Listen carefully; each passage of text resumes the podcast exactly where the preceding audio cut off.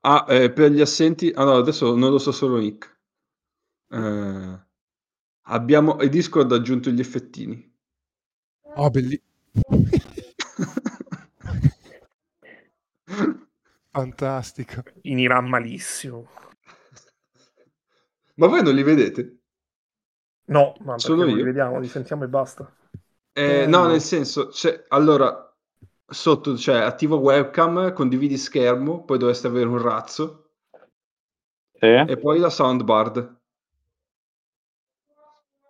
Vedi che ce l'avete anche voi. Ah, davvero? Eh Sì. beh, eh beh. Ma li puoi aggiungere? sì, sì. Allora, Possono aggiungere? allora, a voi va Sì, bene? A voi va veramente bene che Pato Garino non giochi più da nessuna parte, se no tutte le volte che cito E Garino... qui ti sbagli, e qui ti sbagli, caro Luca Maghini. Eh, che fine ha fatto il Pato? E te lo dico chiarito. subito. Pato Garino in- gioca a Girona. Ah, vedi? Il mio Lo, papà lo- lo preferito. so perché ho visto tipo una highlights di Girona di questo weekend. Tra l'altro ha vinto dopo una vita che non vinceva l'equipo di merda questo fine settimana. Donna av- aveva tipo 18 sconfitte di fila, una cosa del genere, ne parlavamo l'altro giorno. Sì, sì. Esatto, applausi per l'equipo di merda, Che brutti applausi, ragazzi. che è comunque retrocesso, però almeno retrocede- non retrocederà senza vittorie. Quindi ci avevano ragione a distanza di tre anni. Che è veramente un equipo di merda. Eh sì.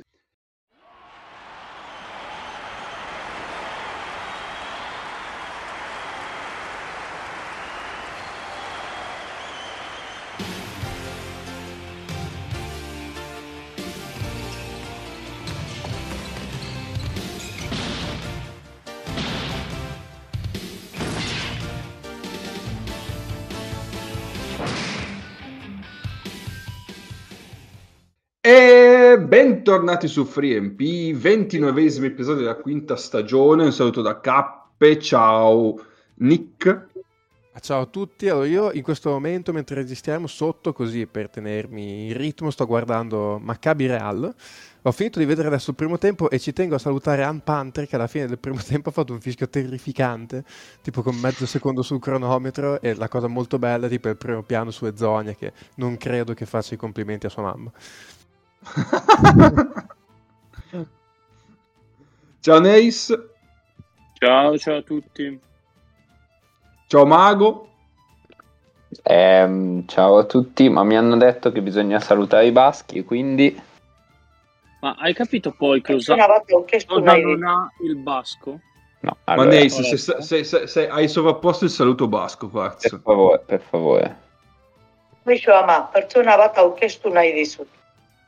Eh? No, non so cosa abbia detto, ma Sai Qualcosa va detto. Ma questo No. è cinese, dai. no, no, no, no, è sempre basco. Sono i vari modi per dire ciao in basco. Vabbè. Pensa se dovevano dire anche altre tre frasi. Sì. e ciao Egno.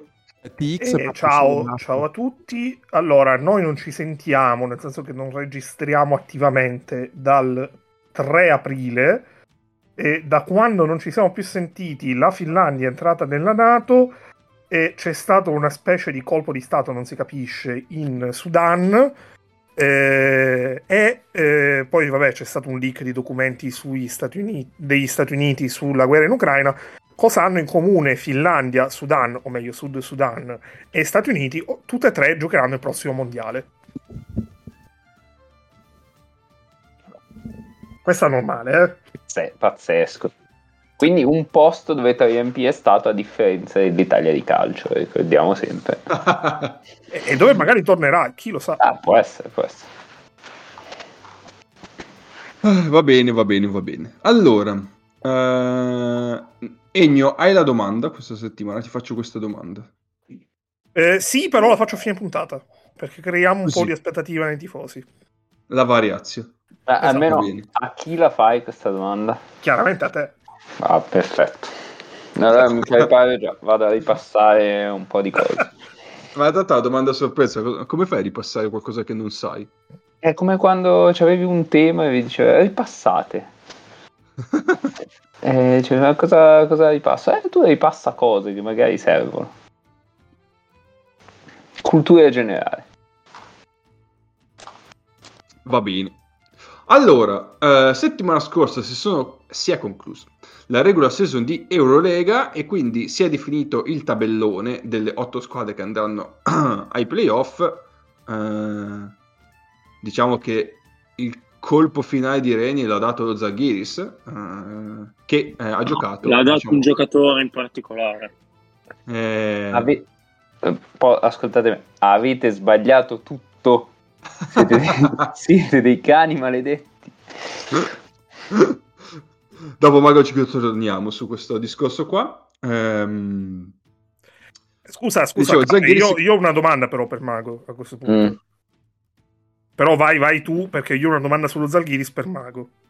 Ok, Eh, no, dicevo semplicemente che lo Zaghiris, questa è ah, nota polemica, ha giocato già sapendo i risultati di Fenerbahce e Basconia, quindi in qualche modo, non dico che fosse avvantaggiato, ma sapeva già eh, cosa doveva fare, che poi vabbè, doveva vincere in ogni caso, quindi vabbè, però...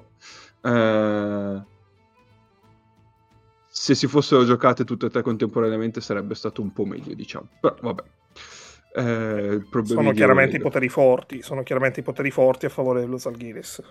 Esatto, Sembra non ci siano esatto. dubbi in questo senso. Esatto, esatto, esatto. Beh, Va bene. sarà un caso che le Final Four sono a Kaunas? Eh? Eh? Eh? Veramente no. Mago, Chi io ti dire? chiedo, Sì. Allora, ogni anno lo Zalghiris, malgrado il budget non di primissimo piano, è sempre a giocarsi i playoff. Sì, è però- un miracolo sportivo oppure è competenza tecnico-gestionale? Ah, chi è che ha scritto questo titolo? No, io, no, no, no, non te lo dirò. Non te lo io dirò. lo, io lo so che è un titolo di qualcuno, sta cosa. No, non è un titolo, è, è di un articolo, però io te la rivolgo a te questa È, è domanda. l'analisi dell'articolo. Esatto. Ah, era parte di analisi questa. Eh, cioè, secondo me che Mago- lo Zalgiris lascia senza parole e il senso d'appartenenza trasforma i giocatori di qualunque nazionalità in lituani. Quindi adesso io ti chiedo se questo è un miracolo sportivo oppure competenza tecnico-gestionale. in questo momento Beh. polonare il lituano eh, a questo punto. Io, Il che è un problema per il mondiale. io risponderò come, come infantozzi dopo il filotto reale. eh, Questo è culo coglionazzo. Io, io Mago qua me lo immagino un po' come il dottore che esce da, da un intervento di 18 ore da- da- e dopo aver salvato un paziente che era più di là che di qua incontra i parenti del paziente che ringraziano Gesù Cristo per il miracolo. Eh sì. Lui lo guarda dire cioè, grazie. Grazie a Dio, esatto. Perfetto. Immagine perfetta. Potrei- potrebbe essere copertina. Ma anche questo è culo coglionazzo potrebbe essere un grandissimo titolo. No, vabbè. eh,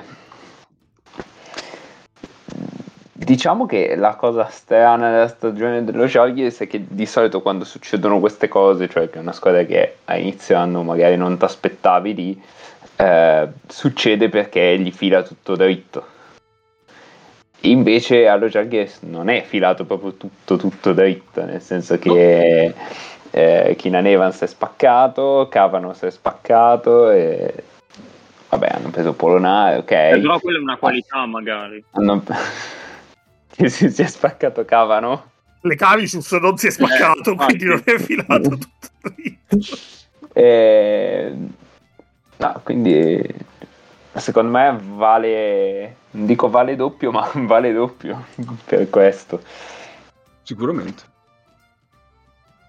Sicuramente. Quindi, vabbè, eh, quindi detto questa piccola parentesi, eh, sulle prime otto ci torniamo settimana prossima, eh, poco prima ce l'ha, di- fatta, anzi, ce l'ha fatta anche il Fenerbahce, non sa come, però vabbè. arrancando proprio come un, un assetato nel deserto. Eh, però appunto eh, martedì prossimo inizieranno i playoff, quindi noi in quella puntata di settimana prossima parleremo un attimo eh, delle quattro partite di playoff. Questa settimana invece ci concentriamo un attimo sul salutare le ultime due squadre che non abbiamo ancora salutato dall'elenco delle escluse, eh, che sono Efes e Sbasconia, perché la Stella Rossa abbiamo già salutato, giusto? Sì, sì, sì, sì, mi ricordo. Mi ricordo che aveva già salutata. eh, e niente, quindi direi che possiamo andare sulla prima, che partendo dal basso della classifica è uh, l'Efes. Ehm, Efes, che è la grande... es- no, oddio, vabbè. eh, è una delle più grandi delusioni di questa Eurolega, probabilmente. Eh, poi si può dire che qualcuno l'aveva previsto, vabbè, eh, però il livello di talento che questa squadra proponeva al netto degli infortuni non era poco, eppure ha arrancato eh, per gran parte della stagione. Il colpo di reni finali non è bastato eh, per, per stappare un posto playoff. Mm, Cosa non ha funzionato quest'anno? Io partirei da questa domanda qua con l'Efes. Secondo voi, qual è stata la cosa che prima di tutto non ha funzionato? Io rispondo a questa domanda con una domanda. Cosa, vabbè, cosa allora- ha Ah. funzionato? Cosa ha funzionato quest'anno all'Efes? Dobbiamo dargli un limite di domande che può fare a, a puntata. Mm. no, comunque non, non sto scherzando. Cioè, quest'anno Ah. cosa, cos'è che ha funzionato? Bobois. Beh, si, Ah, ok. si può dire che... mm, no, non so neanche da che lato prenderla. Ehm, però si può dire che nel momento in cui si inceppa qualcosa lì, in, quel- in quei due giocatori lì, eh, Mizic e Larkin, o comunque nel, nel pick and roll che giocano, e- è una squadra senza, senza nessun'altra possibilità. Cioè, è una squadra che gioca quella roba lì, lo fa benissimo con quei due giocatori lì. È anche vero che per un'intera stagione, e questo si è visto anche l'anno scorso, perché poi è vero che hanno vinto alla fine, però eh, se nostro fratello Vladimir, a cui vogliamo tanto bene perché ci ascolta sempre, quindi non vogliamo che insomma che ce l'abbia con 3MP, eh, se non gli veniva in mente di invadere l'Ucraina a metà, a metà febbraio, l'Efes col cazzo che si qualificava per i playoff. eh. Questo va sempre ricordato e le difficoltà durante la stagione le ha avute anche, anche l'anno prima. O, magari entrava, ma non beccava Milano decimata ai quarti, beccava qualsiasi altra squadra che gli avrebbe dato 3-0 Eh, senza passare. anche, anche. Sì, sì, sì. Quindi, cioè, non si possono ridurre le stagioni dell'Efes a, a quelle dello Žalgiris, quindi è solo culo. Eh, però, però diciamo che una buona dose di eventi favorevoli che, che può essere che non si ripresentano la stagione dopo Mm, insomma un po' di avvisaglie potevano esserci ecco poi poteva anche andargli bene questa stagione perché hanno due giocatori probabilmente fra i primi tre d'Europa Di altro, eh, l'Efes nelle ultime due stagioni ha pareggiato l'immensa sfiga avuta la primo- il primo anno, che è Ah, una sì, squadra che certo. perde la finale, eh, la finale di Eurolega in maniera abbastanza rocambolesca contro il Sesca, e soprattutto l'anno del Covid in cui erano destinati a scrivere qualsiasi record a livello di vittorie della stagione di Eurolega e poi è arrivata una pandemia che ha sospeso tutto. Quindi diciamo che il, il destino ha abbastanza controbilanciato queste cose, che è molto raro perché è raro che eh, nello sport quando una cosa ti va male poi ti capiti l'occasione per fartela andare bene. Allora è andata bene due volte, dopo che era andata male due volte. Quindi in questo senso è tutto abbastanza ok. Secondo me è proprio il concetto di squadra, come avevamo visto nelle scorse settimane, è proprio il concetto di squadra che è stato sbagliato. Cioè l'Efes è una squadra che finché era il nucleo del- delle due vittorie, delle tre finali, delle tre Final Four, delle tre finali, e, era abbastanza col pilota automatico, ma poi se andiamo a vedere i giocatori che hanno aggiunto a questa macchina, l'unico che ha avuto un inserimento funzionale in una stagione di successo è stato Dillo, Elacia. dillo, dillo. Elacia l'anno scorso, anche se comunque ha avuto bisogno di mm, due mesi abbondanti di rodaggio, perché lui ha iniziato a incidere durante la serie contro Milano e lui è arrivato a marzo, quando ci sono stati i tagli all'NBA. Quindi quel primo mese e mezzo è stato abbastanza così. Uh, Clyburn quest'anno ha giocato una stagione numericamente ok, che è la media tra le cifre che sono molto buone e le percentuali di tiro che sono veramente brutte, che però si è riservato, cioè un paio di partite gliele ha anche fatte vincere, ma sono due partite che invece di farli finire 15-19 le ha fatte finire 17-17. E cioè, anche quando ci sono stati vari momenti di difficoltà, non è che ha dato, come non, non, non è stato per Larkin e per Micic, che però hanno molte più attenuanti perché hanno avuto diversi problemi fisici nel corso della stagione, e mm, non è stato quell'aggiunta che ha fatto dare qualcosa in più. Però comunque Clyburn è sufficiente. Gli altri sono tra l'inesistente e l'inutile. Mm, Perché Oddio. Polonara non è esistito, Zidic è stato Eh. inutile. Polonara, secondo me, era chiaro già da... Ne avevamo discusso in pre-stagione, mi ricordo. Secondo me era chiaro che, che fosse il sistema sbagliato per lui e quello ok. Ehm, io col senno di poi, eh, perché a inizio stagione non mi ricordo dove l'avevamo messi, e col senno di poi mi verrebbe da dire che un po' i nodi della gestione Ataman sono, sono venuti un po' al pettine, nel senso che per giocare in, quel, cioè, giocare in questo modo è molto dispendioso per i, per i due creatori di gioco che hai, soprattutto se per metà stagione ne hai uno solo. Eh, già l'anno scorso ricordo che parlavamo di- della lingua di Mizic che raschiava il parquet a fine, a fine partita e che un po' di partite l'avevamo persa nel quarto quarto per quel motivo. Eh, sono andato a pescarmi i, risul- i, i minutaggi di Mizic a inizio stagione. Eh, ve li elenco dalla prima partita. Fa 31, 38 e 4, cioè 39, 36, 35, 36, 38, 34, 32, 31, 36, 35, 34, 29 è la prima, alla tredicesima partita fa 29, poi 34, 29, 32, 34, 36, 34, 33, 29, 31 e alla ventitresima partita gioca 25 minuti con l'Oli. Poi qua si fa mezzo male, ok. Poi ritorna e fa un'altra partita da 37, eccetera.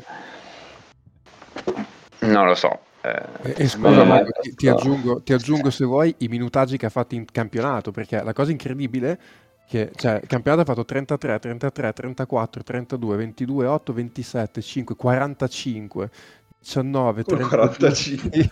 In un, in un supplementare col Pinare ha fatto 45 minuti, ha fatto tre- 37 punti, 45 minuti, 32, 33, 21, 36, cioè lui ha fatto quei minutaggi lì anche in campionato e- e fi- fino a inizio gennaio, poi da inizio gennaio gli hanno cominciato a tirare il freno e hanno cominciato a tenere giù anche in campionato, per lui per tre mesi è andato a quei minuti lì anche in campionato. E sono molto d'accordo col discorso di Mago, Eh, sono venuti a- al no di pettini. Eh. Eh, eh, cioè, questo può essere, può anche essere che le squadre avversarie abbiano deciso di, di giocare contro l'Efes in un modo un po', di- un po' diverso, nel senso eh, a un certo punto lasciamo che Mizic eh, giochi con l'uno contro uno lì e che, e che muoia per tutte le partite e vediamo gli altri cosa sono in grado di dare se, se stiamo, se stiamo assieme a loro e non, e non li lasciamo tirare in situazioni di rotazione, no?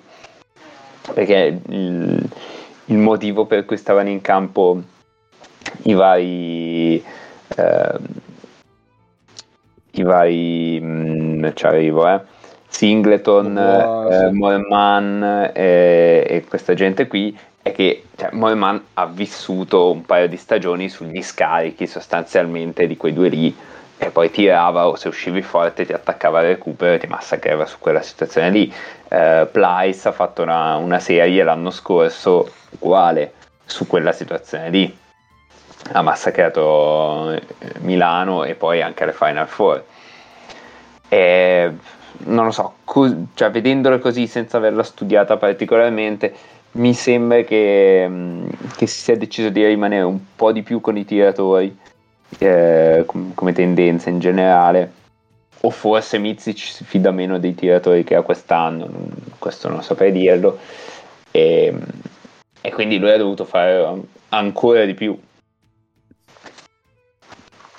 Io sul tipo di costruzione di squadra, secondo me loro sono andati abbastanza in maniera cosciente un modello dell'anno scorso. D'altronde quest'estate poi se ci pensate, quando hanno preso Clyburn, tutti quanti a te, buonanotte, questi già sono campioni in carica, ci mettono dentro anche Clyburn, auguri.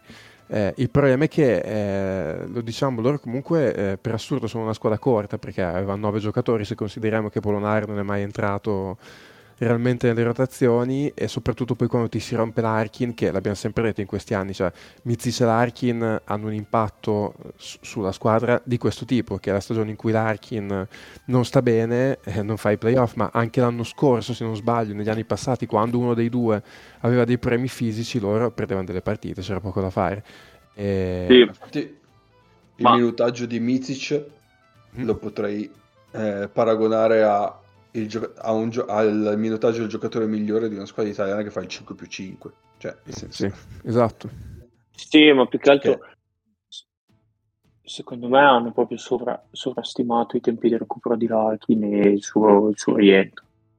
Ma il problema è che poi è un giocatore talmente peculiare per loro eh, che, che, che fai fatica anche a dire prendo un sostituto. Cioè, perché anche se uno è molto forte, lui ha un impatto con il suo gioco talmente forte su quella squadra proprio per il funzionamento della squadra al di là del suo talento, è veramente difficile da rimpiazzare. Cioè, Non, non so se c'è un altro giocatore che puoi mettere lì e più o meno ti fa girare la squadra come... Perché Elijah Bryant non è un giocatore di talento tanto inferiore secondo me, però non ti, non ti dà quell'impatto sulla squadra che, che ti dà l'Arkin al 100% e tra l'altro loro quando ha- hanno anche girato perché guardavo loro escono dai playoff con il net rating per esempio migliore sia di Monaco che dello Zalgiris eh, cioè, loro hanno avuto delle partite dove hanno girato hanno vinto hanno dato batoste diverse squadre hanno vinto partite pesanti hanno vinto con Real eh, hanno vinto comunque una partita che contava nel momento di forma di Milano recentemente cioè loro quando sono stati al completo hanno girato. Il problema è che questa Eurolega ti dice che se vuoi giocare in 9 bisogna che i tuoi 9 su 34 partite ne giochino tutti quanti almeno 29-30 a maggior ragione se uno di questi è l'Arkin. Eh, allora non è successo e sono andati, sono andati in confusione. Eh, e alla fine eh, per quello che abbiamo visto che è la gestione dei roster in Eurolega ci sta anche che sei rimasti fuori con, con quello che gli è successo poi il resto l'idea è che fossero stati al completo, al 100%, Larkin e Mizic tutta la stagione playoff ci andavano ed erano, ed erano pericolosi, perché poi comunque quei due giocatori lì quando si arriva a giocare su una serie, sulle, sec- sulle partite secche, comunque ti mettono sempre nella condizione di poter vincere. Però basta che ne manchi uno dei due, tutta la squadra cala di rendimento. Tra l'altro guardavo loro mm, rispetto ad altre squadre, guardavo un po' di numeri. Per esempio loro eh, da due punti, per esempio, quest'anno hanno tirato molto male. Sono, sono fuori dalla top 10 neanche di poco, 57%. Sono dietro a- all'Alba, sono dietro al Panathinaikos, alla Virtus, eh, alla Svel. Ha tirato meglio di loro da due punti. Cioè, hanno avuto proprio dei problemi, dei problemi anche a trovare poi pericolosità con i giocatori interni. Perché lo stesso Zizi ci ha giocato un'altra stagione oggettivamente abbondantemente sotto le aspettative. Che insomma ci- ti, ti mettono lì, te blocchi e giri, lo fai con Mizic e non ha fatto una gran stagione neanche con Mizic che gli dava la palla sui roll, quindi Lì, lì l'avevano già detto in sede di preview, secondo me. Adesso Mm. non mi ricordo più, ma del fatto che memory anche della stagione passata di tu- eh, che chiaramente Sì. sono due giocatori diversi, Petrusev e Mizi, e, sì, buonanotte, e Zizic, però comunque tutti e due sono due giocatori che eh, in situazioni di pick and roll sono rim runner, non sono come Plyce di situazione che ti può aprire. Sì, Eh, e, e non sono neanche particolarmente atletici, perché Come invece, come, come era. Dan- esatto, parlando da vivo, come era Dunston, per cui gli dai la palla praticamente sopra le mani della difesa, no? Invece lì gli devi dare la palla nel- nella tasca, diciamo, mentre Sì, sì, sì. attacchi. E, sono quasi due giocatori più da short roll, se vuoi, insomma, mh, o comunque da una situazione in cui devono arrivare in corsa. E mh, sì, mi ricordo che ne parlavamo, cioè che so- sostenevamo questa cosa.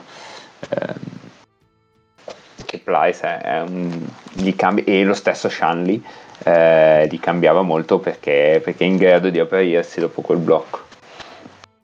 Sì, E- sì, sì, sì. Ma tra l'altro aggiungo che eh, la, come dire, due indizi fanno una prova.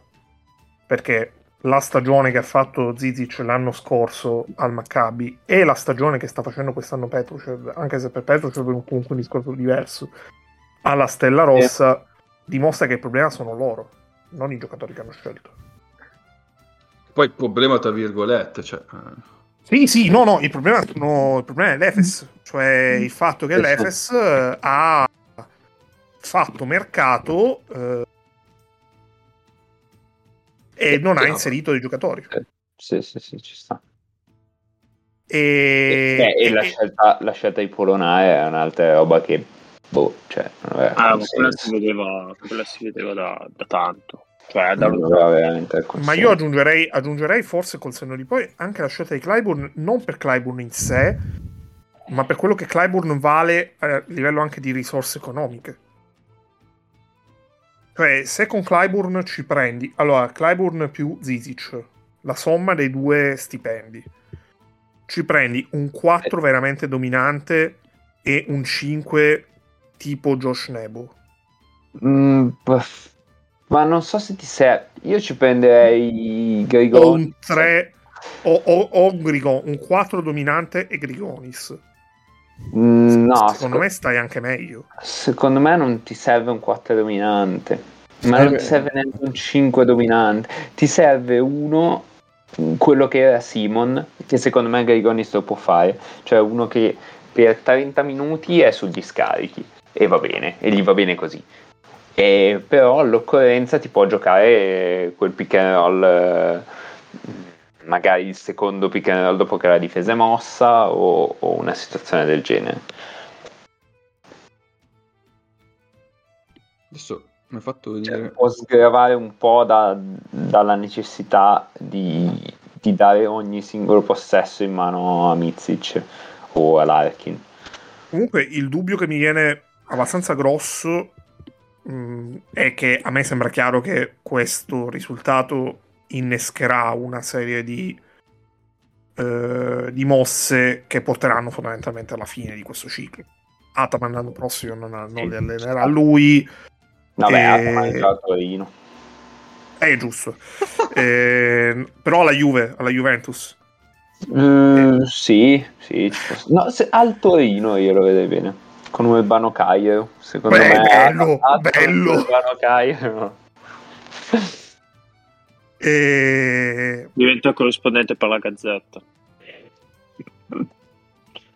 e magari anche uno tra amici c'è l'Arkin e secondo me più il primo eh, andrà via e tutta una serie di cose Mm. Io quello che però mm, vorrei anche capire a un certo punto è cosa ci sarà dopo perché se io vado a vedere la storia dell'Efes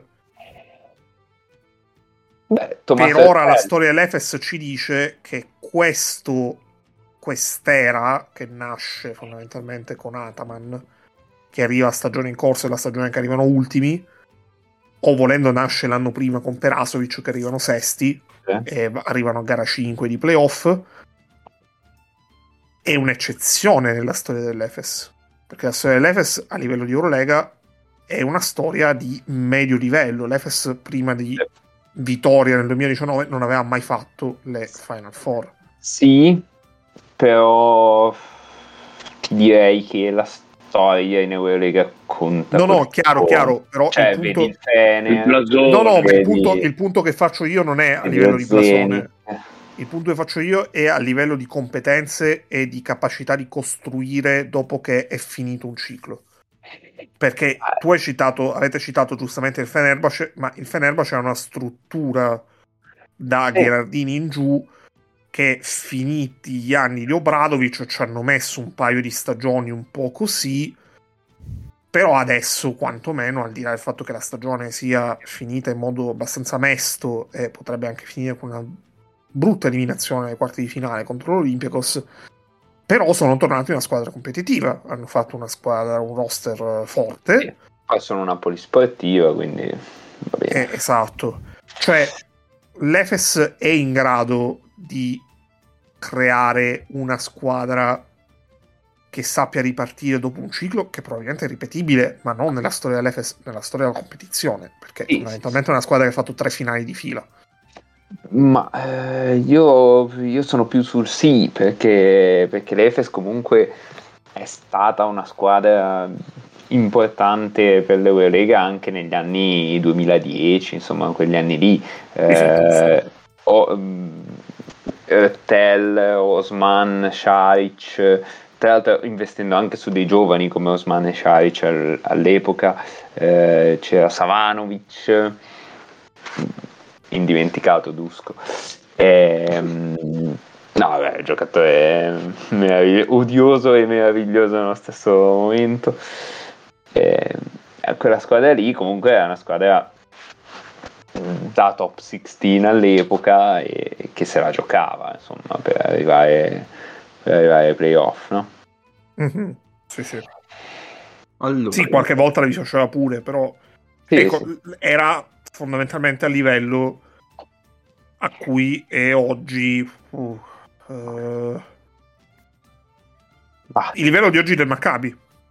sì, sì, ci sta il Maccabi all'epoca è di un altro livello ma Sì, il Maccabi era a livello di oggi dell'Efes, quindi alla fine è tutto Esatto. ciclico. esatto vorrei tornare un attimo sulla questione pick and roll e poi penso che possiamo concluderla. Eh. Perché stavo controllando allora, sono andato su Synergy. Però, però tu mi stai parlando di campo. Io volevo parlare di miracolo sportivo al contrario. non lo so, mm, non, non mi piace questa roba che si parli di campo. Eh, il contrario di miracolo, qual è che? Mm, non esiste. Non esiste. Si Non potrebbe so. inventare. Dobbiamo... Cosa- Mm, bello, bello. Cosa fa, cosa fa il diavolo quando, quando qualcuno gli sta sulle valle? Però il contrario di Miracolo è la Juventus. fa fare la conferenza stampa Baraldi, non lo so.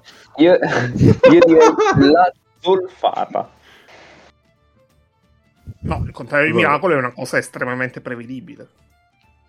No, no, no, no, è proprio una roba al contrario, cioè una cosa che è prevedibile che vada bene e invece va molto male. Mm. Secondo me è una zolfata del demonio.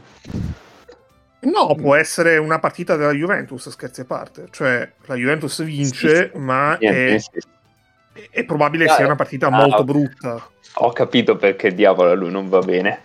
Ci sono arrivato adesso.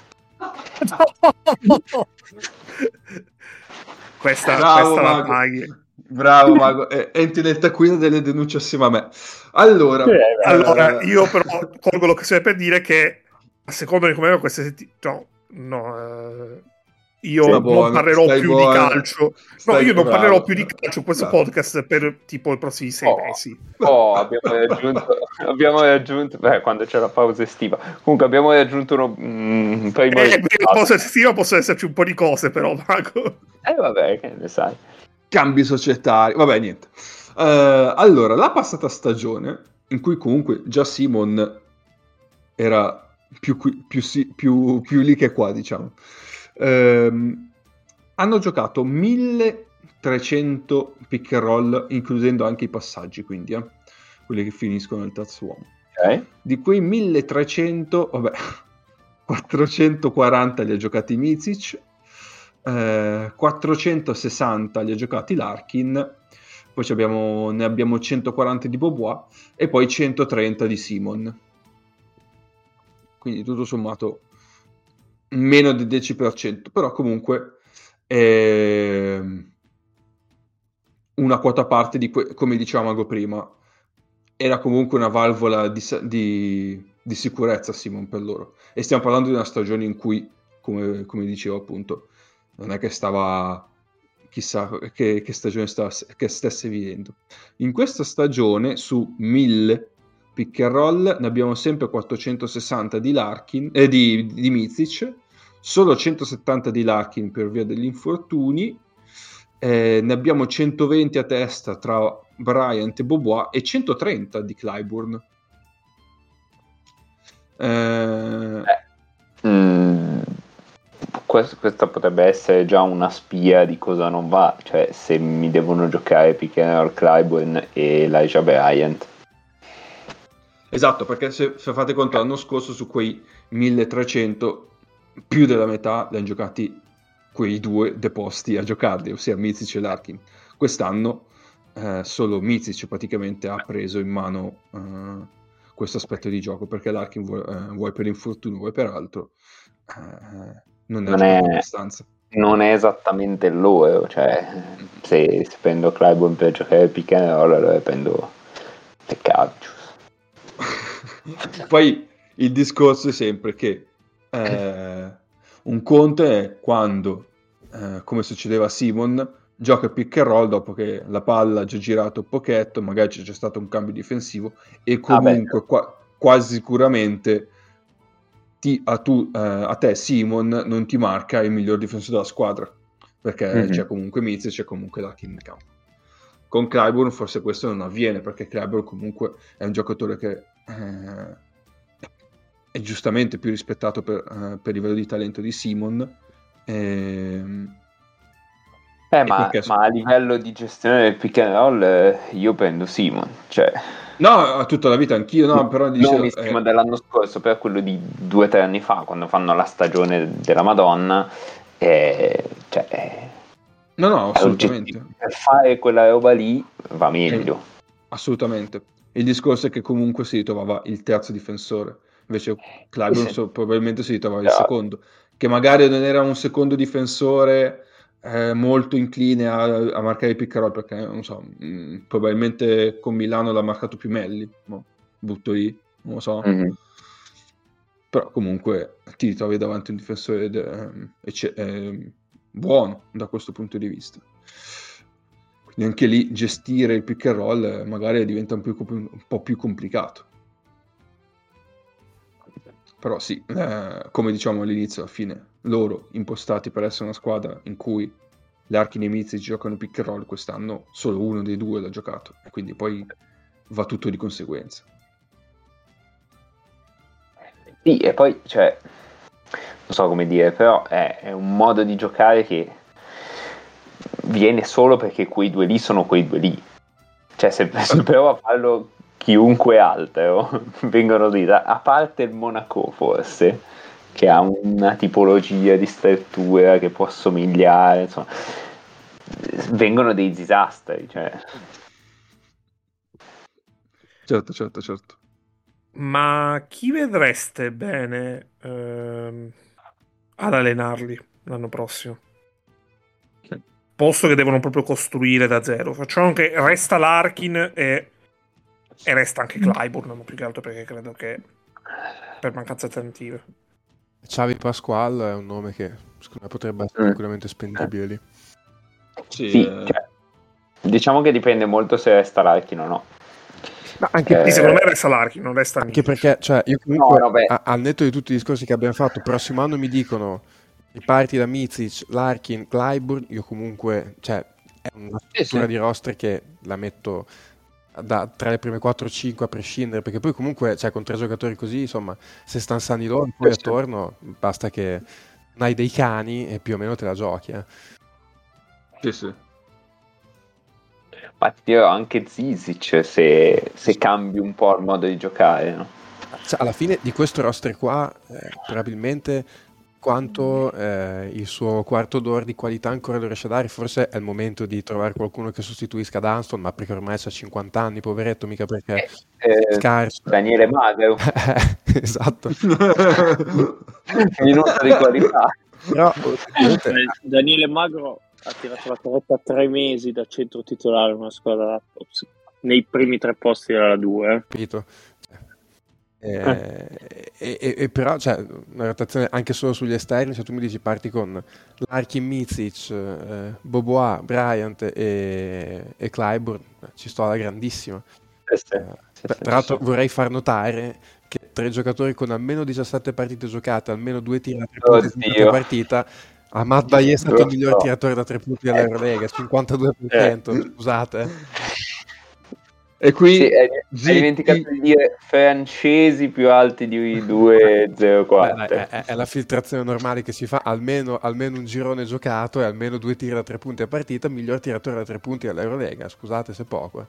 Poi tirare sugli scarichi di Mizic probabilmente sono buono anch'io, però insomma eh, metti- bisogna mettere intanto. E intanto deve essere lì. Tanto fai canestro. Beh, è, è sicuramente un titolo molto più meritato rispetto a eh, Jordan Mickey, gran difensore. Sì, ecco, ecco, parliamone. Mm. Chi è che se l'ha inventata sta cazzata? Perché io non l'ho sentita andare e No. Jordan gran difensore. No, Jordan Mickey, gran difensore, nasce da eh, le grandi imprese di Jordan Mickey con eh, il Mm. Kimchi, con lo Zenith e tutto. Il fatto che vince l'anno scorso in Ma è VTB il premio di miglior difensore, no, ma è, è i falsi miti, è come Malcolm Delaney, gran difensore, la stessa cosa. No, però Malcolm Delaney, gran difensore, lo so chi lo diceva. Cioè, Eh, ma, ma- ma io non sospetto, cioè io non, non lo no, metto in io dubbio che sia... è stato? Stark su quello, eh. Eh, ma guarda che La montagna. esistono queste, queste cose che si, si diffondono perché magari dette da un po' di persone giuste e diventano verità storiche e che poi a ribaltarle auguri. Ehm, comunque, dico una cosa a caso sui massimi sistemi, poi se volete possiamo andare oltre. Ehm, una delle cose più difficili da valutare è la difesa. Cioè, Vabbè. valutare chi difende bene è difficilissimo. Ehm, vabbè, perché non hai statistiche a supporto, comunque ne hai molto poche. E come Cappe ci, ci dice sempre, le statistiche per l'attacco funzionano, per la difesa molto meno. E, e oltre a quello, perché non sempre sai o non sempre sei in grado di riconoscere qual è il piano partita di una squadra, per cui tu magari dici questo ha difeso bene perché ha fatto quella roba lì e invece non è vero, cioè i suoi compagni si aspettavano un'altra cosa o, o viceversa, no? sembra che uno difenda male invece è, è quello che, che vuole l'allenatore, no? magari semplicemente spingere dentro uno sul pick and roll, dice vabbè è stato battuto ed è andato al ferro, eh, ma magari la colpa è di chi non ha aiutato, chi non ha ruotato, eccetera. Io come chi si fa tipo mettere bonus, che ne so, palle rubate e gioco a anticipare tutto, magari qualche palla rubata la faccio, eh sì, però poi nel frattempo prendo 10 backdoor. Sì, è chiaro, chiaro. Oh, una palla rubata in mezza partita, magari, bravo. Ragazzi, su questa Poi- cosa qua, ho- quando sarà finita la puntata dovete assolutamente ricordarvi che devo- vi devo raccontare una cosa, ma fuori onda. Attenzione, contenuto premium. esatto. Vabbè, amici ascoltatori, se pagate, magari, se pagate, magari. Va Allora, bene, per Comunque, comunque Mm. è una roba, una roba difficilissima da valutare, cioè mi rendo conto che per valutare un giocatore in attacco ci metto tipo Max Heidegger, buonasera, Eh, per valutare un giocatore in attacco ci metto tre partite o due partite, un'idea sommaria ce l'ho e come ci segna la riserva le idee sommarie sono sempre giuste. Ehm, per valutare un giocatore in difesa ci vuole, ci vuole molto di più. una stagione. Sì, quantomeno. Sì, magari non Sì. una stagione, però... però sì, però... Vabbè, tipo in questo momento ho appena visto Alekavicius che difende il bloccante e fa drop. Cioè, co- come puoi pensare di fare drop se sei 1,85? Vabbè, scusate. E io chiudo il punto sull'Efes dicendo che l'Efes da questa stagione di Eurolega guadagnerà eh, la seguente cifra eh, in termini di premi eh, di Eurolega, ovvero il 21% del- dei ricavi del, eh, dello sports pool, perché poi il 79% è il market pool, questo è lo sports pool. L'Efes guadagnerà 351.880 euro. Mm, ok. Posso aggiungere che vanno a Non ho la soldi. minima idea di quanto sia. Allora, vanno a soldi le prime 14. La squadra vincitrice guadagnerà 1.759.398 euro. La squadra seconda classificata 996.992 euro. L'ultima squadra è la Virtus Bologna, che è arrivata a quattordicesima, perché le ultime quattro non prendono premio. E guadagnerà la Virtus 175.940 euro. Mettete due regalini Diciamo- eh, quando veniamo a Diciamo un 150.000 caffè. No, dai, forse qualcuno in più. Forse qualcuno in più. Diciamo. Dipende dove lo prendi. Cioè, a Bologna, a Bologna, non- a Bologna quanto costa Ah. il caffè, Mago? Eh, Nick? 1,10 euro, 1,20 euro, che è comunque Eh. più del valore Eh. reale di un caffè Segafredo, che vogliamo bene a tutti, ma il caffè Segafredo è una roba terrificante. Eh, ma... No, Mago, Nick, no. Qui, Sì, qui sì. usi le parole di Sì. 100.000, 100.000 caffè sono 100 120.000 euro. Sì. Quindi Nick parla più. per esperienza di un dipendente Illy. Sì, sì, Ah, detto, cent- ho detto 150, no? Eh, boh, può starci, in effetti. Vabbè, vabbè, mezzo zainetto, dai. Dai, Adesso abbiamo la Giusto, giusto. Adesso abbiamo... va bene. Ricordiamo che la vincente di Champions League guadagna un milione di euro. è comunque unità di misura migliore di quelle del mondo anglosassone. Piedi, galloni. Su questo non ci piove. Va bene, andiamo all'alta squadra da salutare. Eh, forse scusate ragazzi, io devo andare. Ma Eh, ah, vabbè, dai, oh. no, prego, prego, dica. ok, Basconia appunto per la reazione di Mago. eh, e se infatti una squadra maghiniana come lo Zalgiris ha strappato il biglietto per il playoff, non si può dire altrettanto della squadra con lo sponsor migliore di questa Eurolega, che era il Kazoo. Basconia, che poverina ha fatto una stagione eh, in cui era sempre, mm, cioè comunque è sempre Ma è stata stata tra le prime 8 per 33 giornate e mezza. Aia! Crescio, Crescio. Eh, saluto Basco. Ok. No, soprattutto c'è al netto della posizione di classifica, cioè, comunque era una squadra che è stata apprezzata per tutto il corso della stagione da, mm, dai fan di Eurolega, da, da- da chi lo guardava più chi più chi meno, Da chi capisce, diciamo. da chi capisce, eh, esatto, e si è ritrovata fuori all'ultimo, quindi una un po', non so, in termini tecnico sarebbe un- una mezza inculata, oserei dire. Eh, Vabbè, eh, ottimo tecnicismo, Cappe, grazie. Eh. Purtroppo penso che non tutti possano cogliere, noi parliamo a un livello un po' elevato, non so se tutti possono cogliere. Eh. Eh, sì. Vabbè, diciamolo, ehm, Bascogna è stata dentro ai playoff per 32 partite, chi si è rotta la partita 28? 33, 33, Mago. Eh, 33, chi si è rotta la partita 28? Non Heidegger. No, no, vabbè, lascia stare, Heidek. Tadas. Pierre. Tadas. Ah, No, Tadas, ok. Tadas. Tadas è rotta la partita 28. Eh, sarà, sarà un caso? Sarà un caso. Sì, sì, sì. Assolutamente no. No, Heidegger è arrivato alla partita 22 eh. E, mm, e ha chiuso la stagione con un ottimo 10 su 10 ai liberi, ma eh, con, il, con 4 su 11 da 2 e 4 su 14 da 3. Grazie Max, è stato un piacere. Eh, io voglio girare un attimo il coltello sulla, sulla- sulla ferita, sulla piaga. È la stagione com- la seconda stagione completa consecutiva di Eurolega. Perché l'anno scorso non è una stagione completa, per i motivi che tutti sappiamo. Mm. Che Basconia non fa i playoff chiudendo l'annata con record positivo. Sì, e all'ultima Tra l'altro giornata, identico. Tra l'altro identico perché 18 vinte e 16 perse. E all'ultima giornata, una cosa così. Esatto. Ehm... No, non so che dirvi. No, Pieria, mh, Pieria invece dalla partita 18 era passato un po' più di tempo effettivamente. Ok. Però lui è uno di quelli che aveva svoltato un po' la stagione, eh? aveva svoltato un po' la squadra. Ma sta. secondo me rimangono molte note positive di una stagione del genere.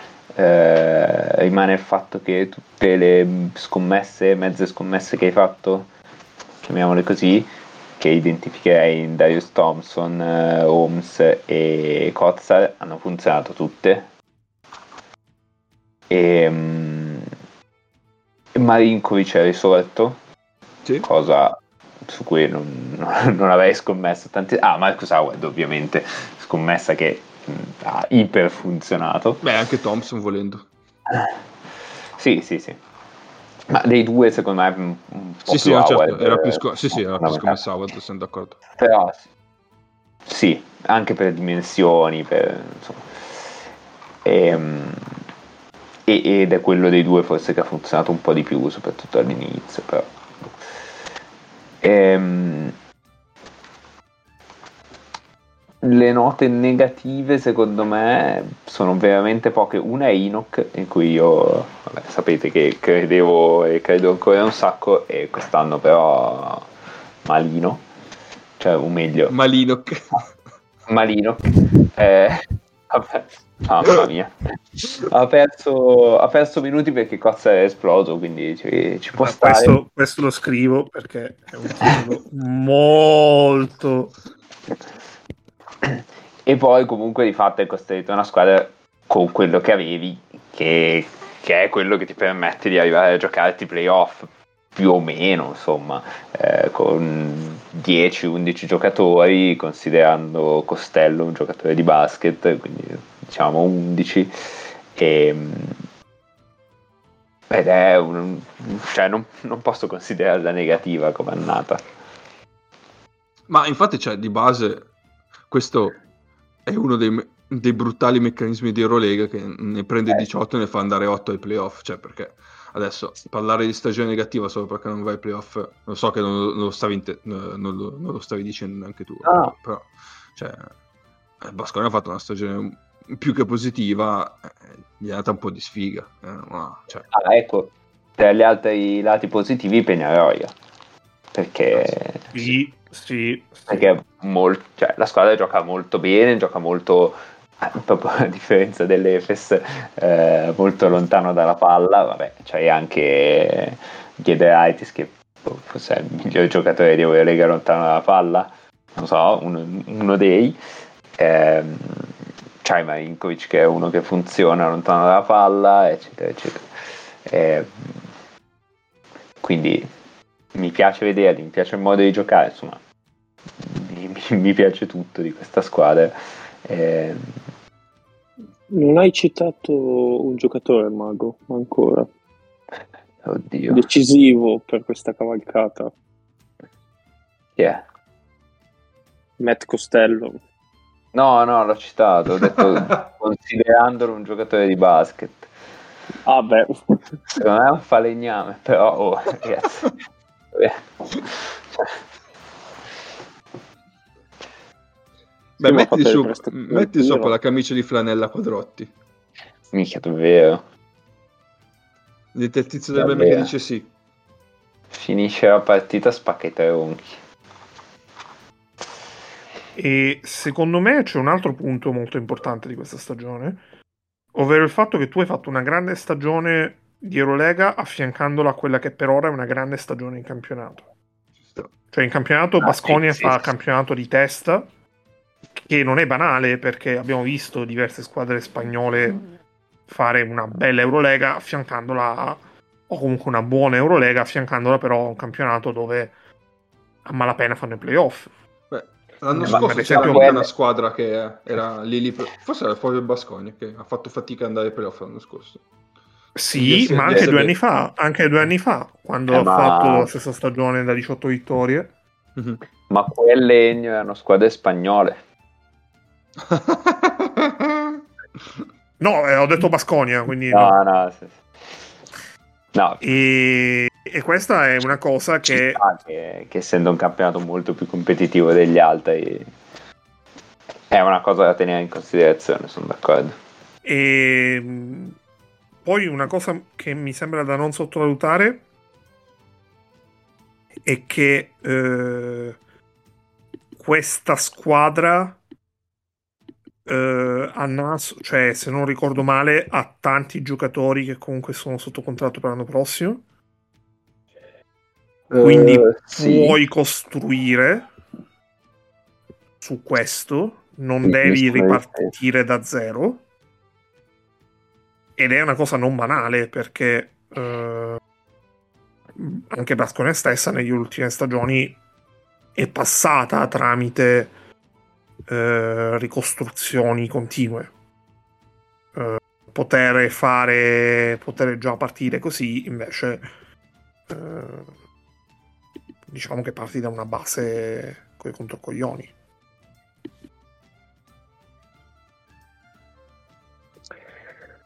Secondo me l'orizzonte è assolutamente positivo e fondamentalmente Basconia non va ai playoff per, per dettagli perché eh, Eh, per quello sterzo di De Cavicius.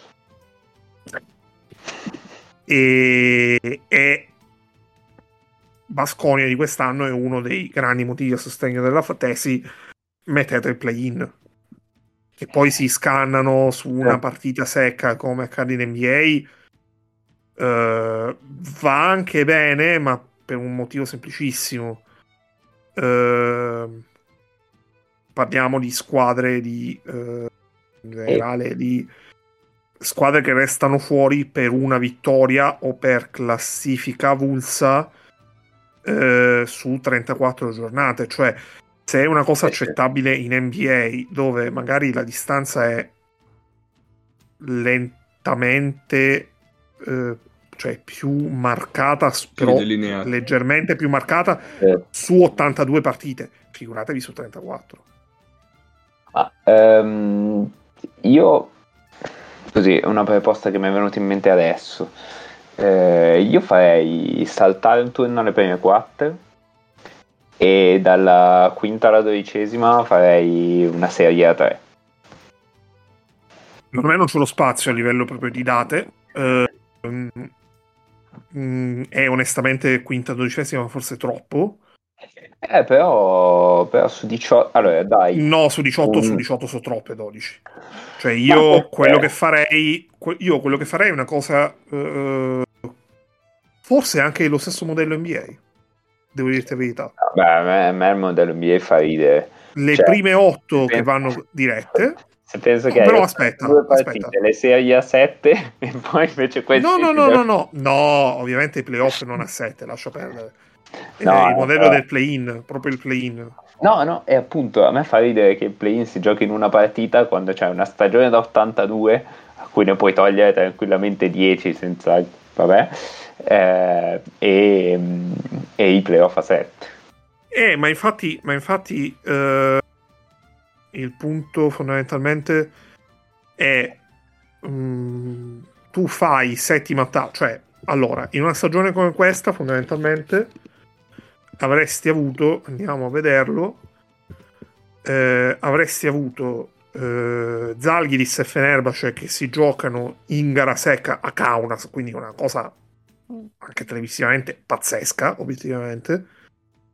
In gara secca il settimo posto, Basconia e Stella Rossa che si giocano a vittoria, la possibilità di giocarsi l'ultimo posto con chi perde tra Zalgiris e Fenerbahce. Giochi questa Oh, settimana, fanno- che è la settimana di stacco. Giochi questa settimana, che è la settimana di stacco. E, e giochi entrambe queste tre partite, perché fondamentalmente parliamo di... Cioè, la prima partita la giochi il martedì, la seconda partita la giochi il mercoledì e la terza il venerdì. In modo tale che, come in NBA, la squadra che perde settimo ottavo ha anche il vantaggio di un giorno in più di riposo. A me non piacciono le gare secche, però sì, ci può stare. E facendola Però così, Io volevo dare anche un... cioè, manderei un po' più squadre al play-in, giusto perché così arrivare quinti o arrivare quarti ti cambia. Insomma, Secondo me ha più senso mandare più squadre al play-in nel momento in cui allarghi. Cioè, finché sei a 18, forse un po' troppo. Sì, sì, Se vai a quando andremo, che capiterà a 22, a 24, allora sì. A quel Mhm. punto 12 è proprio una questione di anche di giustizia. Ma secondo me ci sta arrivare al dodicesimo. E Quest'anno avessi tirato dentro Bascogna, Stella, Efes, Milano. Eh, no? Sì, ma ti va bene perché comunque quest'anno Perché hai sono due milanese, che sì, erano- va bene. No, no, no, no. No.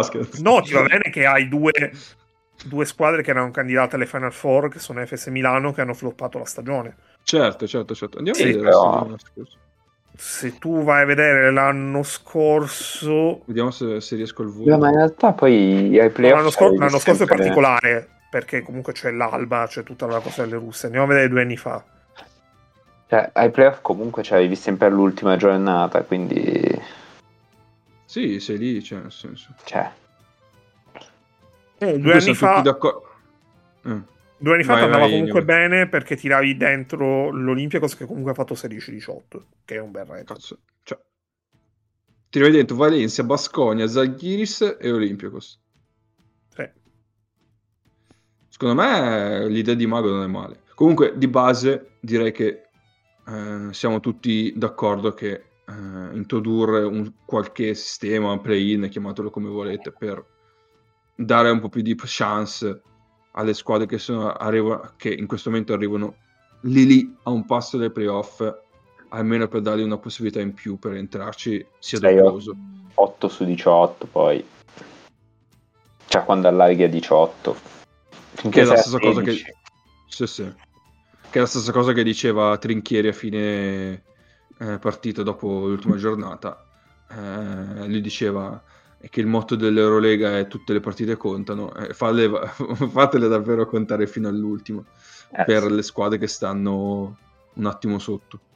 Comunque al meglio delle tre forse eh, eh, è un po' too much anche come calendarizzazione, ma se fai andata e ritorno, Ma basta fare due gironi. eh. No, andate e ritorno lo odio. eh lo so, però se fai andata e ritorno lo puoi fare anche in una settimana. Sì, ok. Giocavi questa settimana, eh, Basta, Dividi a basta blocchi. fare due giro- cioè, basta fare due, due gironi. martedì e giovedì e due mercoledì e venerdì. No, ok, io ti parlo del play-in.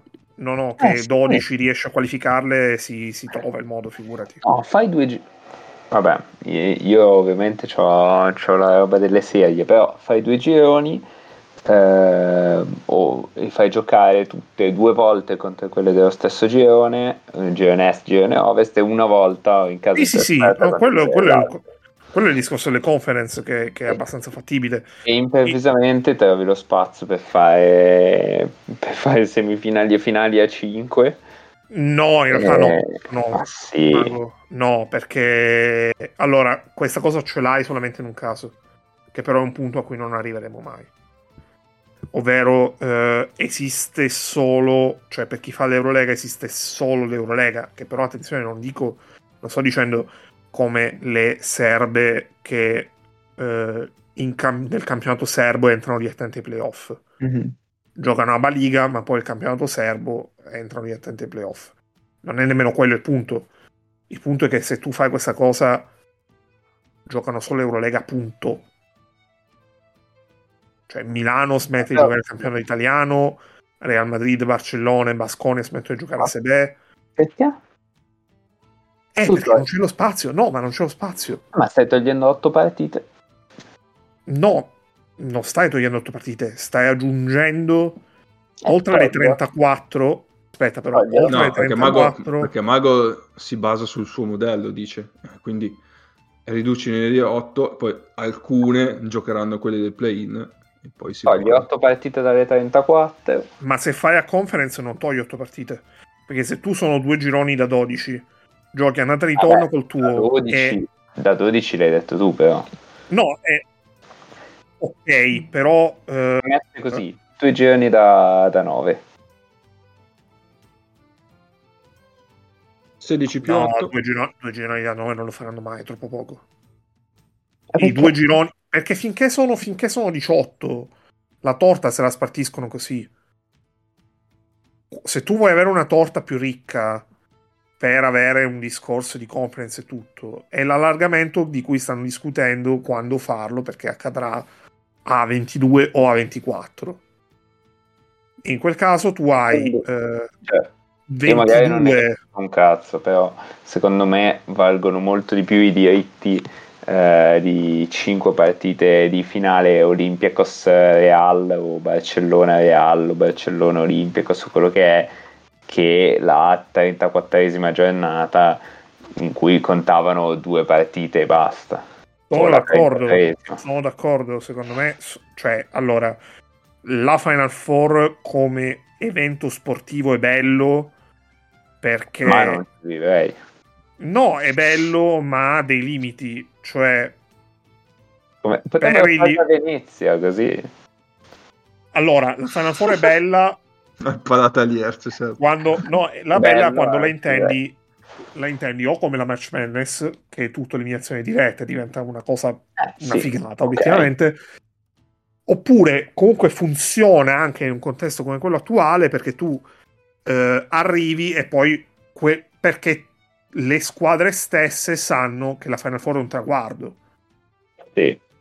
e festeggiano il raggiungimento della Final Com'è? Four perché sono realiste come se avessero vinto. Poi se vinci è proprio Secondo una festa me- grande. Secondo me invece al momento non funziona.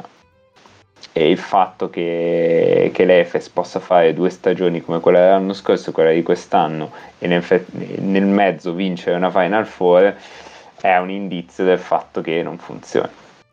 L'Efes però è un'estremizzazione del sistema perché Sì. allo stesso tempo tu hai Sì, l'altra faccia della medaglia che è il Sesca che fa tipo eh, in 16 anni fa 15 Final Four però vince tre titoli e basta che perché perde sempre in semifinale. perché non funziona. esattamente Eh, nel momento in cui eh, tu fai le serie che sarebbe obiettivamente bellissimo mm, però devi creare spazio in un calendario che puoi fare solamente in un modo o le squadre di Eurolega giocano solo Eurolega e quindi Eurolega finisce da un No. lato Eurolega finisce molto prima Riduci le partite regular season. eh ma non basta Ma se Non sono basta. 18, se son 18 sì. No perché se sono 18 poi arrivi a fare devi comunque creare lo spazio. Allora se sono 18 innanzitutto spariscono i doppi turni. 16 più 9. Perché? no aspetta se sono 18 spariscono i doppi turni. Perché nel momento in cui sono così poche nessuno si sobbarca la cosa di fare due settimane. Quindi Che è la sono di- vittoria per tutti. Era- chiaramente. No, però sono è 18 cosa. settimane. No, sono 18 settimane. E 18 settimane sono 5 mesi Eh no, ho capito, però cioè, se elimini i doppi turni per forza di cose non arrivi alla fine. no Cioè, è appunto due- eh, capito, elimini i doppi turni sono elimini 5 i doppi mesi turni. Ma perché devi No. eliminare i doppi turni? ma lo farà, ma lo fai per forza perché allora el- ridurre le partite sono soldi in meno in un contesto in cui Ok. i soldi sono in cui i soldi sono ma comunque stai- pochi Stai riducendo le partite di regular season Eh, per chiaramente. aumentare le partite che hanno un certo che hanno un po' più di interesse. però le partite regular season sono garantite per tutte Sì, e ci interessa così tanto. eh sì perché comunque sono partite garantite dal punto di vista televisivo dal punto di vista degli incassi dal punto di vista degli sponsor che ti pagano a partita o che ti pagano i bonus a partita e è un vantaggio anche per i giocatori perché i giocatori Mettiamola da un ovviamente punto di vista etico. È giusto che il Panathinaikos, con la merda che ha fatto negli ultimi 5 anni, prenda lo stesso eh, di quello che fa Basconia, che con un budget probabilmente inferiore. Dico Basconia, potrei dire Los Alghes, potrei dire... no no allora è giusta la tua obiezione è giusta ma io te la sollevo dicendo secondo me la risposta è no ma la, la- la contromisura a questo è che il Panathinaikos non deve avere il posto fisso garantito. Ok, va bene. Se fa schifo per più di tre stagioni di fila, il Panathinaikos si toglie dalle palle. Però voglio E dire, al posto di Panathinaikos metti la Svel, metti tutti i... eh, sì, fino a due anni fa tu giocavi quattro partite in meno, giusto? Perché c'erano Sì. due squadre in meno. Ok. Chiaramente. Tu hai aggiunto due squadre, potevi anche decidere di tenere il numero di partite di regular season uguale e aumentare un altro numero di partite. Perché no? Eh, Cioè, aggiungendo due squadre non era fisicamente fattibile, No, avresti dovuto capito, fare delle formule complicate, dire, tipo fase orologio. lascia stare quel- quello. Cioè, nessuno ha detto che le partite devono essere 34, tant'è vero che fino a due anni fa erano 30. Chiaramente. Quindi, se ne fai 27, è così un problema? Il punto non è che è un problema, il punto è che noi giochiamo sul discorso partite fisse con partite da conquistare. Mm. Eh, noi siamo persone che non lavoriamo a quei livelli in questo, in questo settore. Lo conosciamo bene perché seguiamo questo sport e comunque questa competizione da una vita, però è una cosa che non ci, non ci mangiamo fondamentalmente. No, no, certo. E Ma io- nel momento in cui credo che ci siano degli interessi che spingono verso una direzione. No, il punto, ma non è solo una questione di interessi, il punto è che eh, è proprio la teoria dei giochi. Non troverai mai nessuno che realmente preferirà eh, il guadagno potenziale al gua- al guadagno atteso, che è quello sicuro. Ma poi, secondo me, i ragionamenti sono tutti giusti. Il problema è che qui è una persona che è Glickman e eh, ti ha fatto capire chiaramente che vuole portare dentro Dubai e Londra, che chiunque persona con un minimo di, di sale in zucca Parigi, Parigi, Eh, Parigi, Parigi, e Londra. Parigi. Perché Dubai, Mm. Dubai in realtà sono tutti che lo vogliono se veramente Dubai porta 150 milioni all'anno. Eh, capisci, alla fine, cioè, però qui è è arrivato uno a una realtà NBA, ci sono un paio di sue interviste interessantissime dove spiega molto bene quello che è tutto il suo background, viene da quel mondo là e quindi cioè, lui, capirci, tanto adesso va di moda, cioè, la sua idea è quella di Netflix con la Formula 1, cioè nel senso portare la Formula 1 a Las Vegas e quindi perché ci sono i soldi e quindi lui adesso sta spingendo per portare eh, pallacanestro nelle piazze europee grandi, eh, però qualsiasi persona che conosce un minimo la pallacanestro ti dice Londra, cioè cosa, cosa ci facciamo a Londra con la pallacanestro? E cioè, Parigi un po' meglio, però in questo momento non è che a Parigi ci sia una squadra che domani arriva a fare l'Eurolega. Cioè, oddio, pure, magari la fa, però Beh, non a livello... beh, cioè, beh. eh, Beh, magari e questo è un gancio pazzesco. Magari il Paris Basketball vince l'Eurocup. No, quello, quello, quello magari può succedere, però siamo sempre lì. Cioè, tu qua mh, prendi conto una realtà dove. E io sono d'accordo, cioè io, io eh, da una vita che penso che la Lega dovrebbe chiuderla sta Lega, boh, cioè fare come la NBA, ci sono 20 squadre, quelle 20 sono, eh, quelle 20 stanno dentro, hanno la licenza, poi come in NBA ogni tanto qualcuno fa particolarmente schifo, relocation e si prende dentro qualcuno e quella secondo me è la cosa, cioè se la vuoi fare da un punto di vista di business, quella è la cosa migliore, perché poi le anche le squadre ne gioverebbero, che tu puoi programmare molto meglio, tu sai già di essere dentro, eh, puoi, puoi gestire una stagione come fanno in NBA, dove puoi permetterti una stagione di, tra virgolette, tanking molto più serenamente, sviluppare i tuoi giocatori, vedresti delle dinamiche che adesso in Europa non siamo abituati a vedere, che invece sono molto interessanti. Eh, è complicata da fare, però sei comunque una lega privata e secondo me l'Eurolega dovrebbe arrivare a fare questo. Eh, però è chiaro che questo tipo di ragionamento ti porta dentro anche a un Glickman che ti vuole portare a tutti i costi dentro delle piazze che con la pallacanestro ad alto livello oggettivamente c'entra poco e niente. Nick, però io ti dirò, secondo me, mh, nel momento in cui tu vai a 24 Mm. eh, e crei un business sostenibile dove effettivamente le squadre guadagnano dal fare l'Eurolega, perché oggi questa cosa, la risposta è no, le squadre non guadagnano dal fare l'Eurolega, perché abbiamo visto prima quanto guadagni di premi sportivi Sì. se vince Eurolega e quelli non sono soldi, cioè l'Efes con 350.000 ci paga quanto? Un mese di Larkin? Sì. Quindi, cioè, Sì, no. sì. La risposta è no.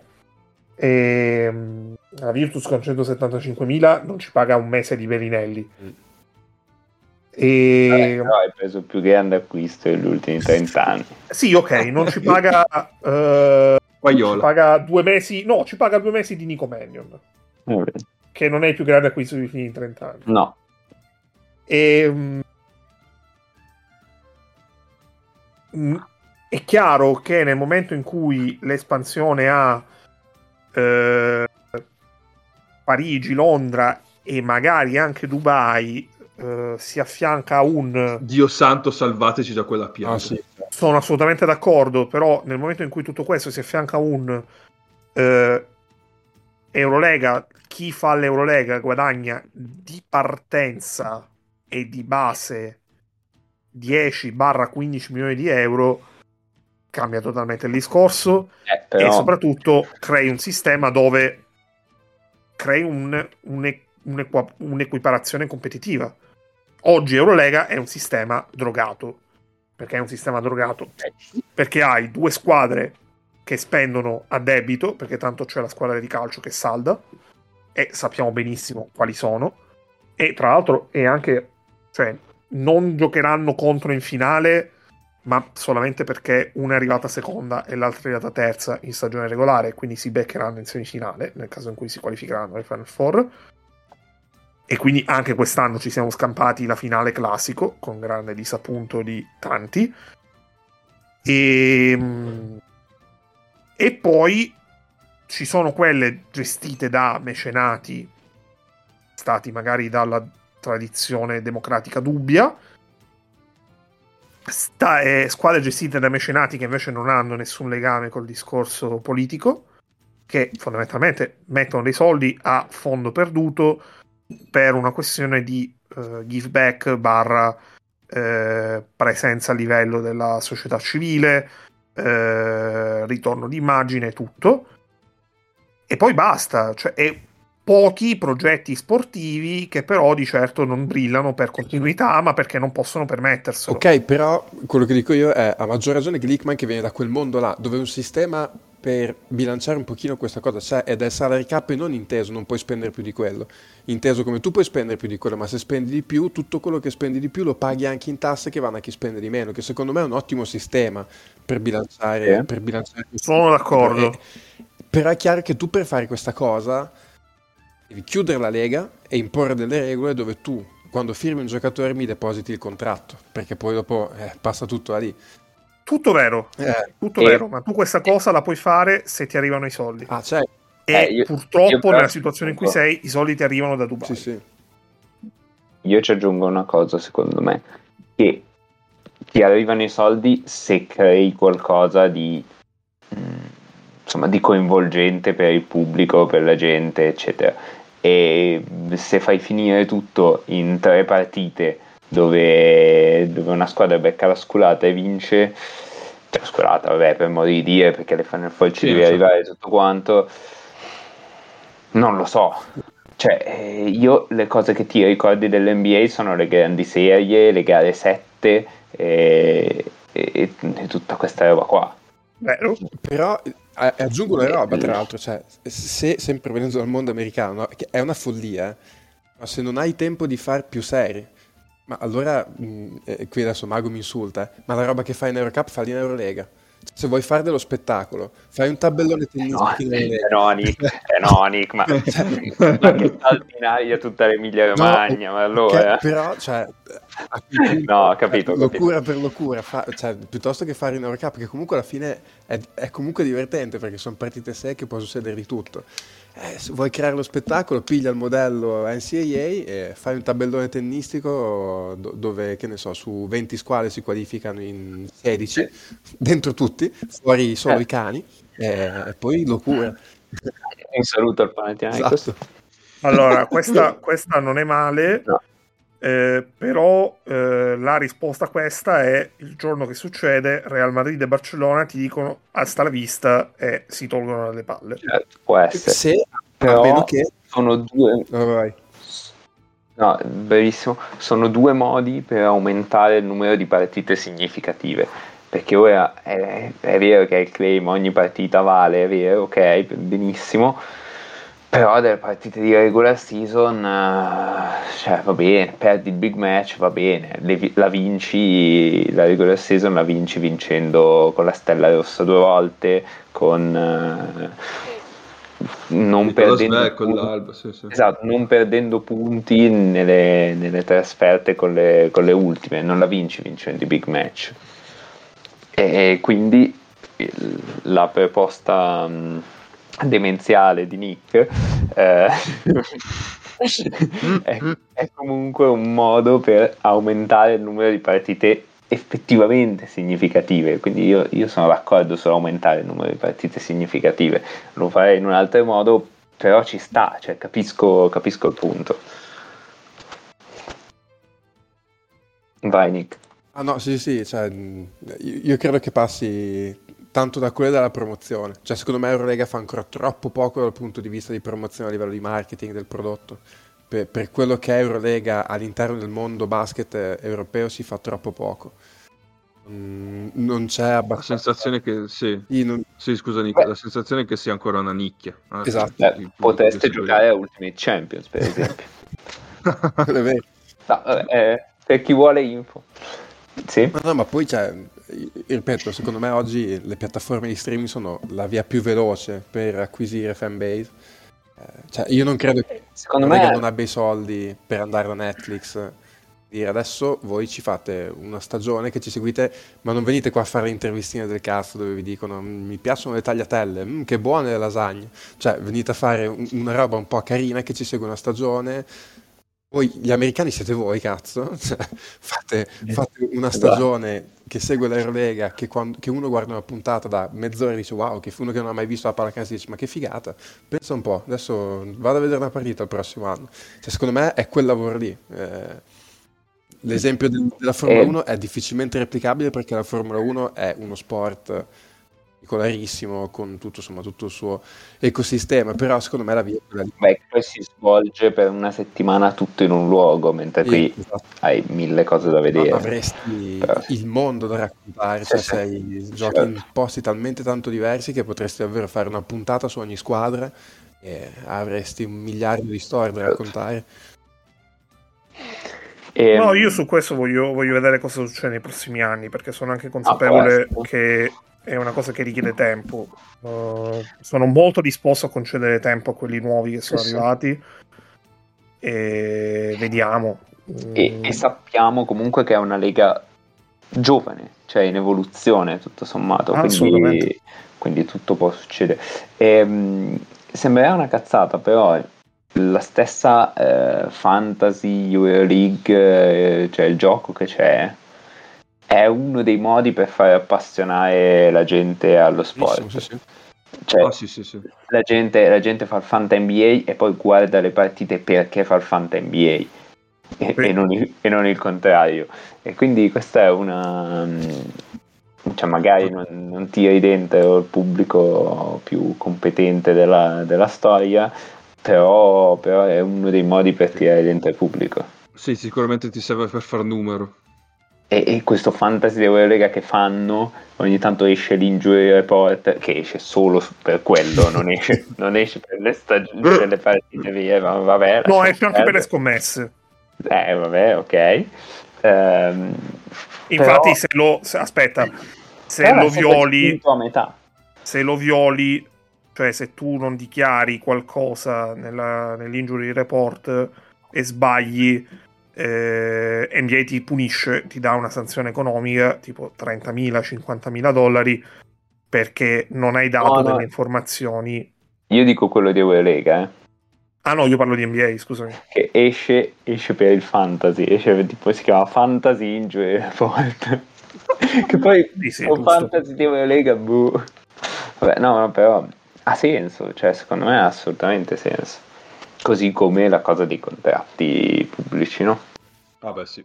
Sì, sì, ma sono tutte robe da fare prima che subito, Eh. diciamo. Permetti, cioè invogli la gente a seguirlo e permetti alla gente di seguirlo molto meglio.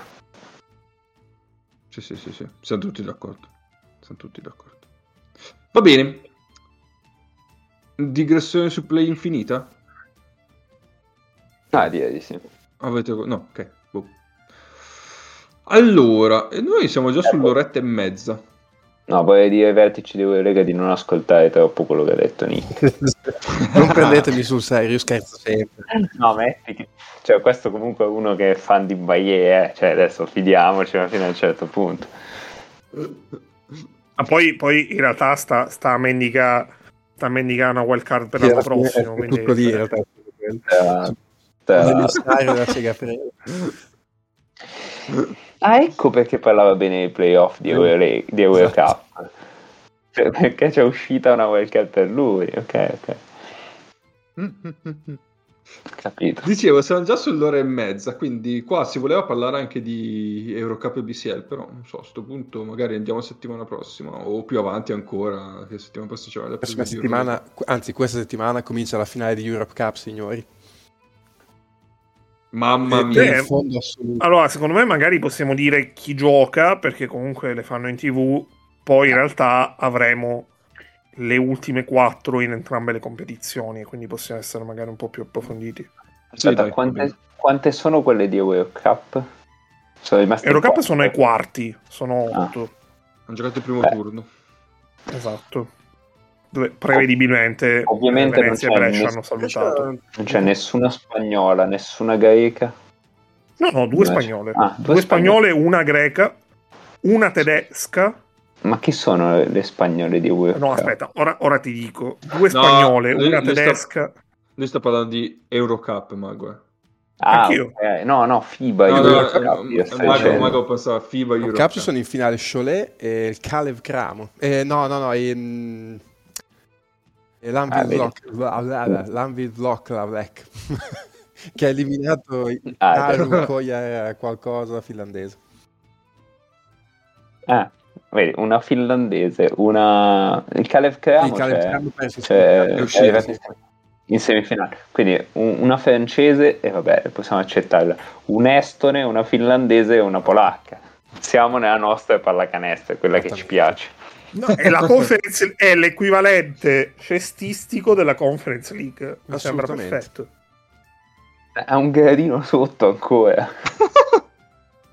Almeno Nick, preparati perché l'anno prossimo la gioca il Bologna ma la Conference League. Ma, quindi... faccio tutte le trasferte, se le faccio tutte. Fai l'abbonamento, sì, sì, sì, assolutamente. Eh, cazzo. In Conference League faccio tutte le trasferte. Allora, quindi, quindi Eurocup. Guarda, Nick, Poi, sì. va bene che non c'è la Russia perché è una trasferta in Russia a dicembre non te la mica nessuno. Eh, però può esserci la Bielorussia. Vabbè, vabbè. Eh. Eh, allora, Eurocup abbiamo eh, otto squadre. Eh, fondamentalmente abbiamo due spagnole, una tedesca, una turca, una francese, una greca, un'israeliana e un'ucraina. Eh, vi chiederete, manca l'Italia? Eh, no, non è un errore, è tutto vero. E L'Italia, tra l'altro, a inizio stagione era, credo, l'unica eh, squadra, eh, l'unico paese ad avere tre squadre eh, la Spagna no? Tre squadre in corsa. No, perché la Spagna aveva solo Granca e Badalona. Ah, è vero. È vero, è vero. Quindi perché l'Italia invece, su, sì. su tre ne porta zero. E vabbè. Una, una addirittura che non è neanche andata al primo turno. Eh, però, però c'è andata vicino. C'è andata vicino, c'è andata vicino. Allora, eh, in quarti di finale abbiamo Prometei Prometheus eh, mercoledì squadra su cui ha scritto anche Proprio... il post in settimana cioè. pazzesco sì che però il post ha fatto un errore abbastanza grosso da matita eh, blu e poi qualche errorino da matita rossa che ci sta però l'errore da matita blu è, è molto grave quello sulla seconda competizione continentale Beh, e... unicamente è la seconda competizione non privata Ok. E eh, la vincente... No, nel permettete sì. volevo solo dire c'è ancora Yusuf Sanon. Eh, guardia molto in, con molto fosforo eh, della nazionale ucraina e sosia di Bernardeschi. tratti salienti, Fosforo e Bernardeschi, così. Fosforo Allora- e José Bernardeschi. Cazzo, che titolo da Madonna però questo. Fosforo e Bernardeschi notevolissimi. è vero. Eh, allora, una cosa da dire su Prometei, eh, Prometei può giocare l'Eurolega. Eh, la domanda molto, la risposta eh, a questa domanda è: l'Euro- Prometei può ottenere il diritto di giocare l'Eurolega. Che possa giocare l'Eurolega è tutto da dimostrare. Perché ricordiamo, se tu vinci Eurocup, ottieni il diritto a giocare all'Eurolega, non l'automatica partecipazione. Perché tu, possa, tu puoi benissimo vincere Eurocup e poi dire eh, ma sai che c'è io Eurolega non riesco a farla perché costa dei soldi ho bisogno di un impianto non riesco a sostenerla e quindi rinunci al tuo diritto fondamentalmente. Può succedere non è mai accaduto finora però può sempre essere eh, l'occasione. E Prometei ehm, e in Eurocup ha vinto 11 partite consecutive. Che eh, credo dica tanto su quella che è la stagione dell'Eurocup. Eh, avrebbe il fattore campo anche in un'eventuale semifinale contro la vincente di Ankara Ulm. Ricordiamo Ulm è la squadra del nostro signore e dominatore Bruno Una Caboclo. squadra divertente l'anno scorso, forse ancora più divertente quest'anno. No... E potrebbe anche vincere. Eh, cioè, comunque Questo è il motivo per sono- cui- Nu- Nu- Juan Nunez e Yogi Dos Santos, che sono due playmaker di tipo 19-20 anni, super divertenti. Eh, Caboclo che ha avuto veramente un gran impatto, eh, squadra molto molto divertente e eh, Ankara dall'altra parte l'ho visto contro, contro Brescia che non ha giocato per niente una brutta partita tra l'altro l'altra sera, però Ankara è una signora squadra per il livello, perché comunque c'ha Tyreek Jones, c'ha Tony Taylor, c'ha... pa- pa- pa- Ryan. Ah? Eh, Ryan Grant, Grant. giusto? Nate Sestina, nome bellissimo, giocatore fantastico. Eh, è una bella squadra. E Botiel pure non è male. Esatto, Axel Butel che sta facendo 15-16 di media, no, sono una gran bella squadra. Sì, scusate la, la mia pronuncia. Sì, sì, cazzo, vabbè. però. Poi abbiamo Lui ex, ex Monaco. No, e no, no, ex... no. No, non Buziel, Butei è quello che giocava a... Eh, non giocava a Monaco. Eh, no, quello era Buziel. Non mi che pare. quest'anno gioca al Bacesceir. No, no, eh, Ala che ti... Giocava a Malaga, direi. E poi ha giocato a Malaga. Sì, ma Malaga era tipo preso a metà stagione da qualche parte. Ah, no, giocava a Limoges, scusate. Scusate. A Limoges. Allora, poi, poi, poi, poi eh, abbiamo eh, Gran Canaria e Parigi. Eh, Gran Canaria che è la squadra che ha il fattore campo per tutto il, il tabellone perché ha avuto il miglior record. Gran che ha fatto 15-3 nella fase a gironi e una delle tre partite l'ha persa a Trento. E tra l'altro Granca credo che vinse Questo- il girone anche l'anno scorso, tra l'altro, per poi uscire agli ottavi ai quarti con... Eh, no, ai quarti. Gran che è uscita ai quarti contro No, Andorra. E, mm, Granca, squadra allenata da Jakalakovic, che eh, sta facendo una gran bella stagione, perché, anche perché anche eh, in, Euro, in ASB Granca è abbastanza tranquilla, solida, solida ai playoff, oscilla tra quinto, sesto e settimo posto. E, e diciamo che potrebbe giocarsela per tornare in Eurolega. E Parigi invece è eh, potrebbe essere per certi versi la Virtus dell'anno scorso. E, mm, ovvero la squadra che magari ci finisce dentro prima o poi comunque, però eh, se la ottiene come merito sportivo è meglio per tutti. Eh, questa si fida, si gioca alle 21.45, quindi questa la consigliamo in particolare a eh, tutti quelli che mercoledì sera eh, vogliono dedicarsi a uno sport che non è il calcio e non aggiungo il motivo per cui dovrebbero poterlo fare. No, sì, cioè, oppure quelli che tanto, vabbè, è già 4-0 per quegli altri, e allora guardiamo una partita di basket. Giusto, giusto, ci sta.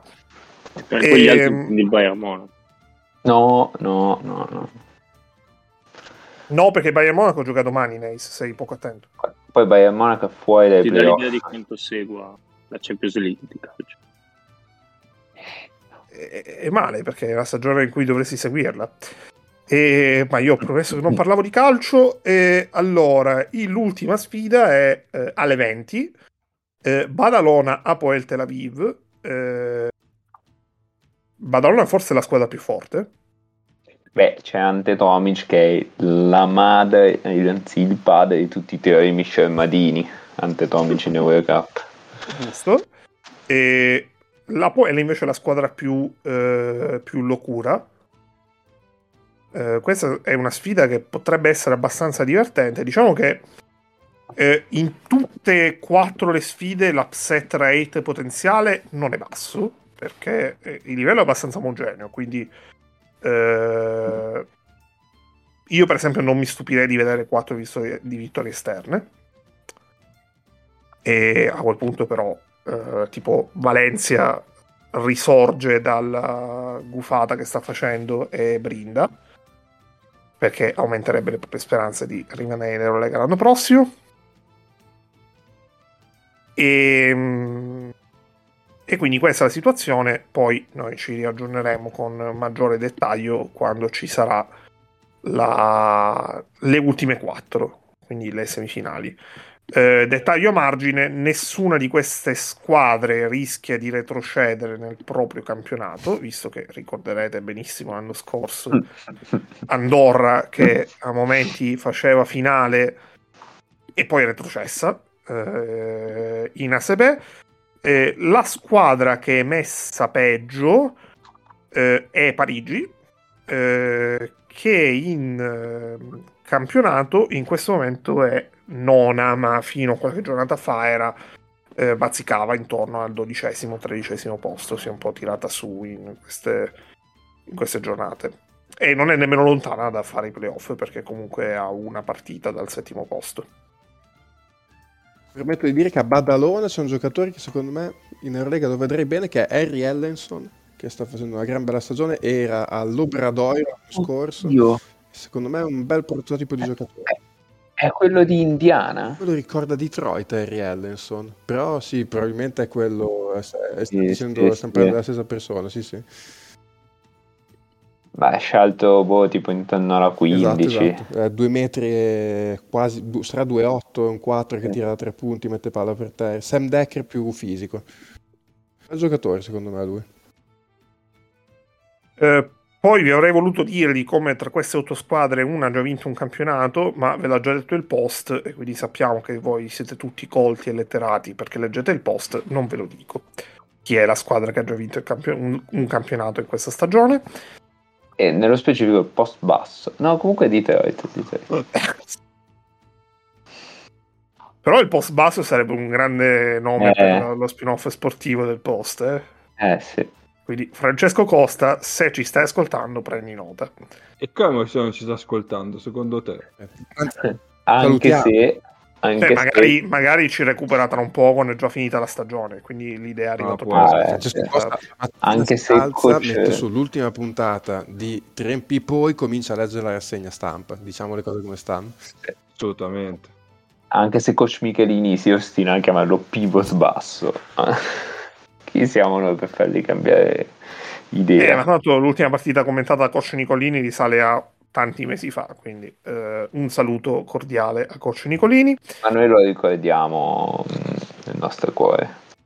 Ah, assolutamente. Passiamo un attimo a BCL, dove abbiamo una qualificata eh, già alle Final Four, che ancora non sappiamo dove si giocheranno. Pare sia favorita eh, Gerusalemme, ma non è detto. Eh, la prima qualificata è l'unica Malaga, che sta facendo una stagione incredibile, perché dopo aver vinto la Coppa del Re ha abbastanza tritato un po' di squadre qui e lì in BCL. Eh, una delle poche sconfitte della stagione di Malaga è stata in una partita tra l'altro abbastanza ininfluente perché Unicaca era una delle due sconfitte in BCL di Malaga Malaga era già qualificata come prima del è stata in casa contro Sassari. Quando però Sassari non era la squadra che tipo faceva 8-1 in campionato in eh, una striscia di 9 partite ma era la squadra che non si qualificava per le Final Eight di Coppa Italia. E poi eh, altri, le altre tre gare 3, di cui una oggi martedì 18 e due domani mercoledì 19, sono eh, Bonn-Strasburgo, quindi la squadra più calda di Eurolega che ha perso anche lei solo di BCL, che ha perso anche lei due partite solo in stagione, di cui una contro Reggio Emilia. Eh, Reggio Emilia che fino a due settimane fa stava molto rischiando di retrocedere, contro Strasburgo che invece è allenata da Luca Banchi. Questa è una serie molto divertente perché eh, sia Bonn che Strasburgo hanno vinto in trasferta le prime due partite di questa serie. Strasburgo era andata 1-0, ha perso l'occasione di vincere in casa e qualificarsi, adesso Bonn ha lei l'occasione di, vinc- di giocare in casa la partita decisiva. Esatto. Poi mercoledì invece abbiamo Apoel Gerusalemme contro AEK Atene. Ehm, qui eh, grandi tifi, grandi, eh, grande intensità. Eh, tanti giocatori, ex giocatori di squadre italiane da entrambe le squadre. Eh, stavo un attimo andando a recuperare. Eh, la anche lei, la EK ha giocato quest'anno contro Reggio Emilia, ma a differenza, eh, a differenza di prima le ha vinte entrambe le partite.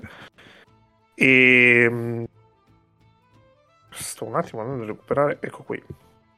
Volevo andare a prendere un attimo eh, discorso qua, eccoci qua. Eh, ad esempio, alla EK gioca Achille Mitchell, che abbiamo visto eh, in Italia a Trieste. E adesso c'è nato Pier Oriola che aveva iniziato la stagione a Girona in Spagna. Mentre alla Poel ci sono eh, Sim Sandervene yeah. ci sono Sim Sandervene e eh, Marex Meyeres, eh, Meyeris che l'anno scorso ha fatto i playoff eh, con Pesaro e poi c'è anche Karim Carrington che, che bel visto. due. anche lui da noi. E... Ma il giochino c'è un po' l'Italia in... lo possiamo fare volendo per tutte le squadre di BCL, ma, ma da quando nasce BCL. E l'ultimo quarto di finale è quello tra... Eh, è quello che è fondamentalmente la finale dell'anno scorso, ovvero Tenerife contro Manresa. Eh, ma resa abbastanza sorpresa ha portato la serie gara 3 eh, perché in gara 1 mh, Tenerife era partita male ma poi l'aveva abbastanza ripresa in mano soprattutto Tenerife quest'anno ha fatto finale in Coppa del Re in campionato sta facendo campionato di testa mentre Manresa si è un po' tirata su nelle ultime settimane ma è tutta la, tutta la stagione che va in zona retrocessione eh, fondamentalmente una gara secca che eh, in teoria è pronostico abbastanza dalla parte di eh, Tenerife, però mai Hai dire mai. mai. Esatto. Eh, a Manresa eh, c'è Franchi Ferrari che non ha mai giocato in Italia purtroppo perché sappiamo essere italo-americano, sappiamo che eh, qui si divertirebbero tanto con il suo nome eh, in una squadra italiana. Maresa è molto diversa dalla squadra dell'anno scorso che ha fatto finale, mentre da parte sua eh, Tenerife è molto più simile. Perché ci sono, per esempio, eh, vabbè, a parte Quertas e Shermadini, che sono, credo abbiano indeterminato entrambi con Tenerife, eh, c'è Fittipaldo, eh, c'è Frangherra, e eh, è tornato eh, Donner Cup, oltre a Vidorreta in panchina. Va bene. Direi che ci siamo. Mentre, eh, eh, sempre per citare, non ho citato giocatori di, eh, Teneri- di Bonn e Strasburgo, eh, Strasburgo non avrà in gara 3 per infortunio Marcus Kin, l'ex Varese, questa è un'assenza abbastanza pesante perché è stato tipo uno dei migliori giocatori della stagione di Strasburgo, eh, forse il miglior giocatore della stagione di Strasburgo, soprattutto da quando è arrivato in panchina Luca Banchi. Eh, mentre in Bonn potrete giocare anche voi un giochino che eh, faremo magari quest'estate, poi ci pentiremo di averlo fatto in autunno, ovvero in quale squadra di Eurolega Mhm. vedremo bene TJ Shorts.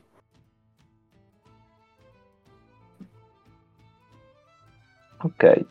che eh, ha un cognome che è abbastanza, è abbastanza semplificativo del, del fisico, perché è veramente basso. Io, io sono ancora scioccato dal fatto che Aaron Dornkamp giochi ancora. Non mi sono ancora ripreso questa cosa. Vabbè, per dirvi, Aaron Dornkamp ha vinto il bronzo ai mondiali under 21 nel 2005. Come il mondiale under 21? Non lo so, Argentina 2005. Aspetta, però devo andare a vedere l'anno di nascita. Tipo un 84, no? 85. 85. 85? Ah, sì. Tra l'altro dicembre, quindi comunque 38 li fai a fine anno. Col Canada di Andrew Rautin. E ricordiamo che Aaron Donnerkamp eh, fu protagonista di una rissa con Stefano. Mancinelli Mm. in un amichevole del 2009 contro l'Italia. Cioè, io non vorrei Quindi dire, prima ma di Gallinari e Gito Koch ci sono stati eh, Stefano Mancinelli e Aaron Donnerkamp. ma mh, i protagonisti di quel mondiale sono tutti ritirati. Incrociato l'altro giorno. E tra l'altro, Eh? aspetta, parliamo Tranne dell'estate Rondo. 2009. Parliamo dell'estate Tranne 2009. Rondo. Sì. Ma Raymond non è ritirato. È ritirato ufficialmente? Eh, Allora, aspetta, so. ho la lista, ho la lista, eh, cioè, ho le squadre. Allora, No, no, ce le ho, ce le ho. no, le- la Lituania, la Lituania sono tutti ritirati, sì. E... Vabbè, una, Poi... una Lituania pazzesca, eh, però con Maciulis, Seibutis, Cavagliauskas, Jankunas. Ah, che squadre. Va bene. Vabbè, prego, prego, andiamo, Dai, andiamo. direi che possiamo chiuderla. Sì, anche perché stiamo per entrare tipo nella tana del bianconiglio da cui ne usciremo da... Esatto. E poi Nick ci deve dire qualcosa. Eh sì. Ah no, ah no, ah no, fermi tutti. Lucas Maverick che fa Mamma mia. l'Ibis. Fermi, tu- fermi tutti perché gioca ancora al Tritonas Eh, però Sepolion. è- ed, ed è quella squadra di cui Seb ci ha mandato quella storia incredibile eh, un po' di tempo fa su WhatsApp eh, che hanno cambiato allenatore tipo tre volte in due mesi. Poi il vice del Panathinaikos era allora capo allenatore, poi è andato a fare il vice al Pana, poi è tornato. Mavro Kefalidis giocava lì e poi si è rifiutato di giocare. Loro insistevano perché lui tornasse, ma lui non voleva tornare. E dicevano che l'avevano rifirmato, ma lui si rifiutava di tornare. Diceva io non ci torno più lì. Una storia strappalacrime. Aspettate, Eh. io vorrei chiudere perché è tutto eh, fa- facendovi vedere come la vita è un cerchio che si chiude sempre. Noi abbiamo iniziato facendo riferimento a un nome. Questo mondiale lo gioca anche Domen Lorbeck, il fratello di Razan Lorbeck. E qui è, è un grande cerchio che si chiude, ragazzi. Proprio è l- la comicità circolare, come si chiama, quella Sì, di Giovanni e. Giacomo. Voi non lo sapete, noi sì, fidatevi. Lo zero comico. È zero Esatto. comico. Zero comico assoluto. Va bene, va bene, dai. La possiamo chiudere qua. Sì. Ci sentiamo la settimana prossima. Stateci bene. Ciao.